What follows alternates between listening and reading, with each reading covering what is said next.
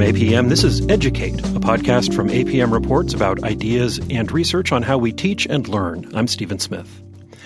As students start the new school year, educators and policy experts once again renew the call to close the so called achievement gap between white students and students of color. Now to an issue that's both complex and eye opening. It's called the achievement gap. The state has spent millions of dollars trying to close that achievement gap between minority high poverty schools and white low poverty schools. And researchers say budget cuts to education are harming some students more than others.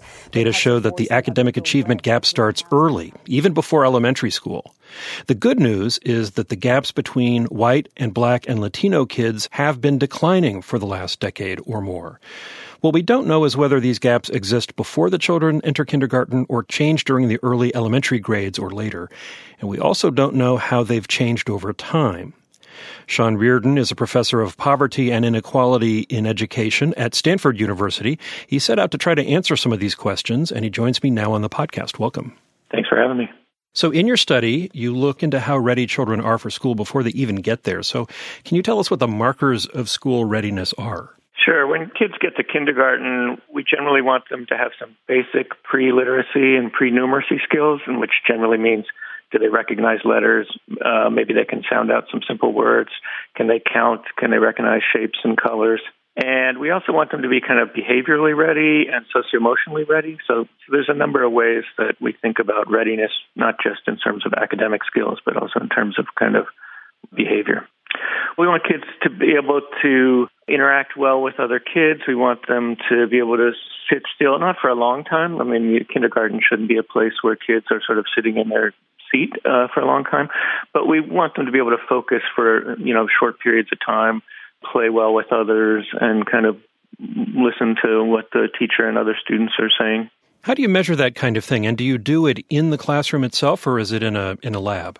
Yeah, so in the in the study that we did, we used data from two huge national studies where the uh, National Center for Education Statistics sent trained uh, early childhood assessors out to a thousand kindergartens across the country, and in each of those kindergartens, they randomly picked 15 to 25 students in, who had just entered kindergarten, and they sat down with them one on one, and they asked them a set of questions to get a sense of how well they recognize shapes and can count and can sound out words and know the alphabet and and then they asked teachers about the students behavioral skills and their behavior in the classroom and how ready they were to to learn. And so it's not done in the lab but it's done one on one orally with individual kids so it's a it's a very time intensive but pretty in depth kind of evaluation and what did you find in this study so we were interested in, in particular, in whether the gaps in school readiness between children from different racial and ethnic groups or children from higher and lower income families have changed over the last 12 years. Um, we had data from 1998 and 2010. And we were worried that those gaps in readiness had been growing because the gap in later school outcomes has been growing for a long time. But what we found surprised us. What we found was that the gap in school readiness between high and low income children has narrowed over those 12 year period by about 10 to 16 percent. And the gap uh, between white students and minority students also narrowed over that same time period. That's quite a change. Uh, any idea what's going on? Yeah, we were surprised. And part of the reason we thought it would go the other direction was that income inequality has been continuing to rise in the United States. Uh, residential segregation by income has been going up, so kids are increasingly growing up in different neighborhoods. So we were initially quite puzzled by why the gap would narrow despite these other factors. And so we looked at information about what the parents of these kids say they had been doing in, their homes and in preschool programs and things like that to see if something had been changing about the children's experiences. And what we found was that parents uh, are doing a lot more kinds of activities with their children that would help their kids get ready for kindergarten. So they're reading to them more.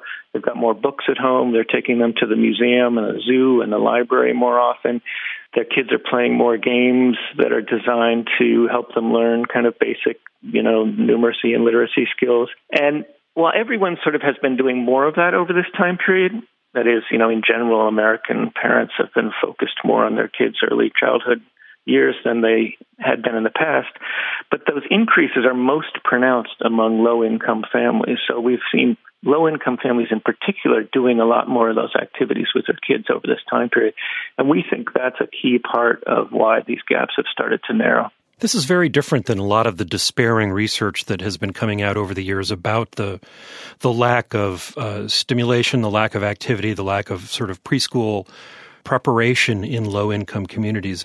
Do you have any hunch about why this is happening? Has it been a, a message campaign that's gotten through to people, or I, know this is just speculation on your part, but I'm just curious what you think. Yeah, I mean it is it is speculative because we don't have good data on this, but I think there's a couple things going on. One is the the research that's come out of universities uh, and laboratories about how children's brain developed, and about how effective early childhood kinds of activities are for kids' long term development. That research has really reached a consensus about how important the early childhood years are, and that in turn has led to public policy campaigns to increase the amount of publicly available preschool to kids. So you see places like New York City, providing universal preschool for every kid in the city. You see states expanding their preschool. And so there's more focus on early childhood and more opportunities for good preschool. And then there have also been these campaigns, some national, some local, that are really designed to, to encourage parents to read to their kids, to talk a lot to their kids, to use a lot of vocabulary with their kids, to make sure their kids have stimulating uh, experiences. So things like the 30 million words initiative, the Too Small to Fail initiative, the Reach Out and Read initiative. All of these things are public information campaigns or campaigns where pediatricians talk to parents of young kids about the importance of these things. And so I think we've been doing a good job at kind of getting the message out to everyone, and in particular to, to lower income uh, families about the importance of this. And, and so my speculation is that campaign, as well as the growth in publicly available preschool, has kind of led to some of this narrowing of the gap. So, this is a school readiness gap you've been studying. What has been happening with the actual achievement gap once uh, children are in school? It's a little early to tell on that. So, the earlier the earlier time period, so say kids born in the 1970s, 80s, and into the 90s, in in that time period, the gap between high and low income children was widening uh, when you looked at test scores and graduation outcomes and things like that. For these more recent cohorts of kids, it looks like at least the racial and ethnic gaps in achievement, for example, have been narrowing when we look at, say, their fourth grade test scores. But we, you know, these kids that we looked at in this study aren't old enough yet for us to sort of see how they are doing in high school, for example. So it's a little bit early to tell if this readiness gap is going to translate into a, a smaller gap in things like high school test scores and high school graduation rates and college going. Do you have any idea where the readiness gap does sort of show up in the school career of a child? Is there a particular place where those who seem to be more ready and those who aren't kind of separate from each other?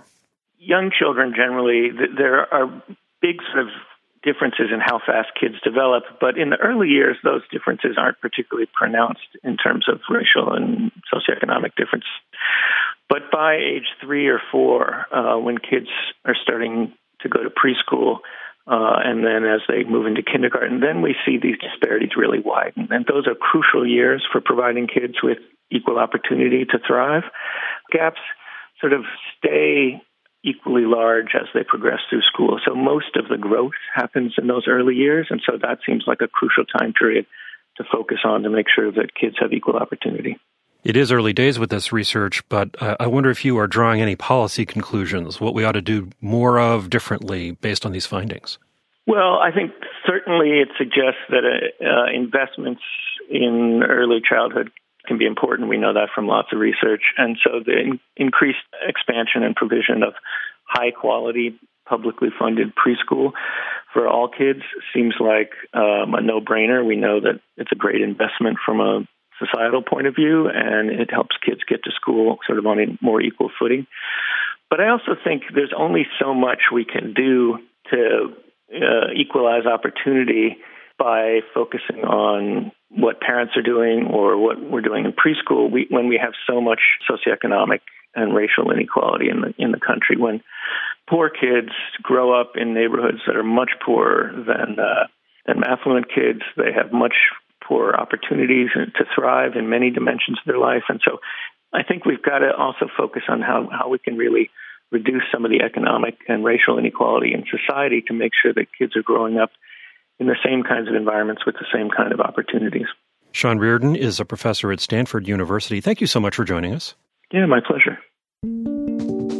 You can find a link to Sean Reardon's study at apmreports.org. And while you're there, you can check out our archive of podcasts and documentaries about education. We'd love to hear what kind of thoughts and questions that this podcast and our other work may bring up for you. You can contact us at our website, apmreports.org, or write us a review on iTunes. This will all help other people find this podcast and maybe listen to it. Who knows? We are on Facebook at APM Reports, and we're on Twitter, where our handle is at Educate Podcast. Support for APM Reports comes from Lumina Foundation, the Spencer Foundation, and the Corporation for Public Broadcasting. I'm Stephen Smith. Thanks for listening. This is APM.